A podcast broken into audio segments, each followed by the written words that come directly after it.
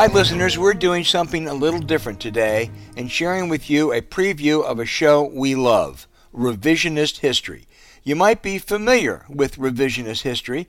It's best selling author Malcolm Gladwell's podcast that re examines something from the past and asks whether we got it right the first time. This season, Malcolm's obsessed with experiments natural experiments, scientific experiments, thought experiments.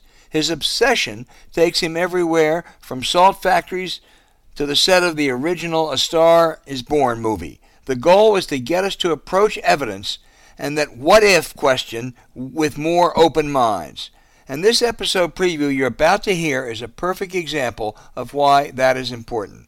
Back in the 1930s, a guy named Paul Madden ran the California Bureau of Narcotic Enforcement.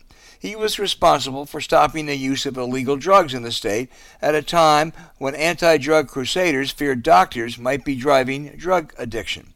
So he enacted an expensive, burdensome, annoying bit of bureaucratic anti drug hysteria known as triplicate program, and it made every doctor in the state miserable. Because it involved a ton of paperwork around prescribing addictive painkillers, and nobody likes paperwork but Madden insisted this kind of paperwork would save lives. Fast forward to the 1990s and the early 2000s, when opioids were being prescribed as painkillers at a rapid rate and killing tens of thousands of Americans due to overdoses. The government looked to Madden's triplicate program as a way of preventing the epidemic. A handful of states started their own triplicate prescription programs, but most ignored the warning signs. The result was a devastating natural experiment. Scientists can now compare the number of lives that were saved in the triplicate states versus the lives that were lost in those that didn't. Okay, here's the preview. We hope you enjoy it. You can hear the full episode and more from Revisionist History wherever you get your podcast.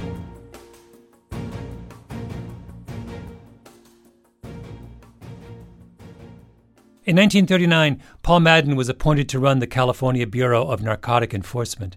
He was the man responsible for stopping the use of illegal drugs in the state of California, a job he tackled with enthusiasm and his customary hyperbole.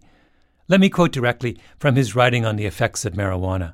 Madden wrote that the user might, quote, believe himself so small that he is afraid to step off the curbstone into the street, or he may feel himself of enormous size and of superhuman strength and passion, and in that condition commit crimes altogether foreign to his nature.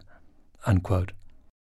But because Paul Madden was a progressive, he didn't just fulminate against a problem. He had a whole carefully thought out scheme for using the enlightened power of government to fix it. Consider the great fear of anti drug crusaders of that era, which was that doctors might be driving drug addiction. What if the person gets the script from the doctor and goes down and keeps some of the drugs for himself and then sells some of the drugs on the street? Then you're going to have the problem of the initiation of, of new addicts potentially, if, if that happens. David Courtwright, who is America's leading historian of the drug trade, says that people were worried that patients could walk into the doctor's office asking for an addictive drug like morphine, and the doctor would just give it to them. So, say there were a small number of doctors who are relatively unscrupulous, who are simply writing prescriptions for maintenance, and much of that drug may end up being diverted. How would I identify the doctor who's doing that? So, one of the things you might do is send an informer to the doctor, and he would try to persuade, typically it was a he, he would try to persuade the doctor to write a prescription. In California, Paul Madden looks at that practice of running sting operations against shady doctors and says, that's a crude and inefficient way of dealing with the problem. Remember, he's a good progressive, a man who believes in systems and procedures. So Madden decides to create a bureaucratic solution. First, Madden makes a list of all the prescription painkillers that he considers dangerously addictive morphine, opium, codeine, chloral hydrate. And then he convinces the state legislature to create a new regulation for doctors. Chapter 3, Article 1, Section 11166.06 of the California Narcotics Act. the Madden Amendment of 1939. The prescription blanks shall be printed on distinctive paper, serial number of the book being shown on each form, and also each form being serially numbered. Each prescription blank shall be printed in triplicate with one blank attached to the book in such a manner that it will be readily removed, while two of the blanks shall be perforated for removal. Meaning, every time a physician prescribes one of the listed painkillers, they have to use a special state issued prescription pad, where every prescription page comes equipped with two additional carbon copies to use a contemporary turn of phrase, he wants to create a backup of every narcotic prescription in the state. The first copy was to be kept at the office of the prescribing physician for a minimum of two years, available for scrutiny at any time by one of Madden's team of inspectors. Copy number two had to be kept by the pharmacist for two years. And number three had to be mailed by the pharmacist to the Bureau of Narcotics head office in San Francisco a record of physician and pharmacist behavior in triplicate, a textbook example of progressive Big Brother in action. Now, why did I think of Sid Wolfe when I heard about Paul Madden? Because Madden seemed to me like Sid 1.0, the 1930s edition. Different context and emphasis, of course, but the same playbook, the same urgency, the same relentlessness. The government needs to fix things. And here is my 29 point plan to accomplish that, which I'm forwarding over to you right now. Call me when you get it. Right away. This is too big to wait. So, you know, Sid was, his hair was always on fire about something. My memories of Sid is you would never know when you would get off the phone. That's true. That's true. I mean, I've even talked to him recently about some stuff I've done, and um, he'll not just talk to you, then the information starts flowing. In those days, the fax started to churn because that's how we got stuff. But Sid was like, I would go out to lunch, and if there was a pile of fax paper on my desk, it would be like, Sid struck. How many forests were sacrificed to feed Sid's fax machine? God only knows. In any case, I moved on. I left the Washington Post and forgot all about Sid and his fixations. And then I heard about an experiment, and it all came flooding back.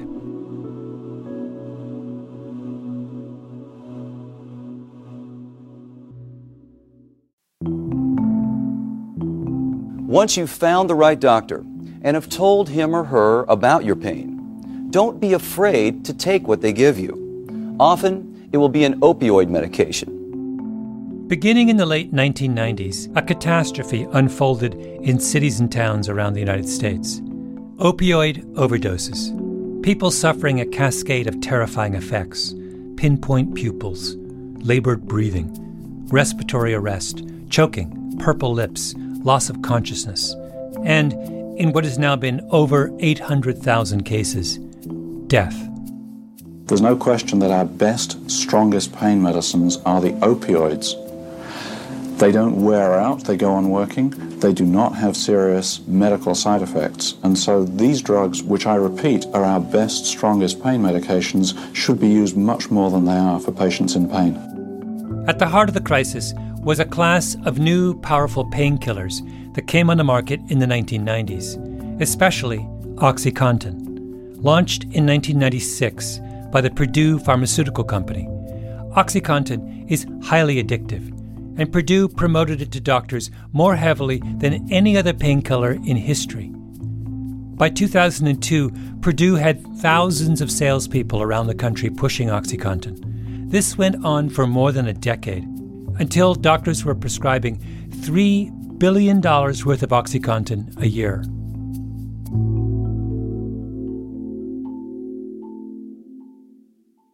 But even after 20 years of the opioid epidemic, there were all kinds of questions, like was OxyContin the cause of the overdose epidemic or just a symptom of something deeper? And, even more puzzling, why didn't opioids cause the same level of devastation everywhere? Take Massachusetts and New York, two states side by side. If you run every significant fact about Massachusetts and New York through an algorithm, you'll find there are almost no two states more alike. Same population profile, same basic economy, same levels of poverty, very similar rural urban mix. You'd think they would have had similar experiences with overdoses. They didn't. Massachusetts has had a bloodbath. New York, not so much. Same thing with New York and New Jersey. Super similar states by any measure. So why did New Jersey suffer so much more than its neighbor?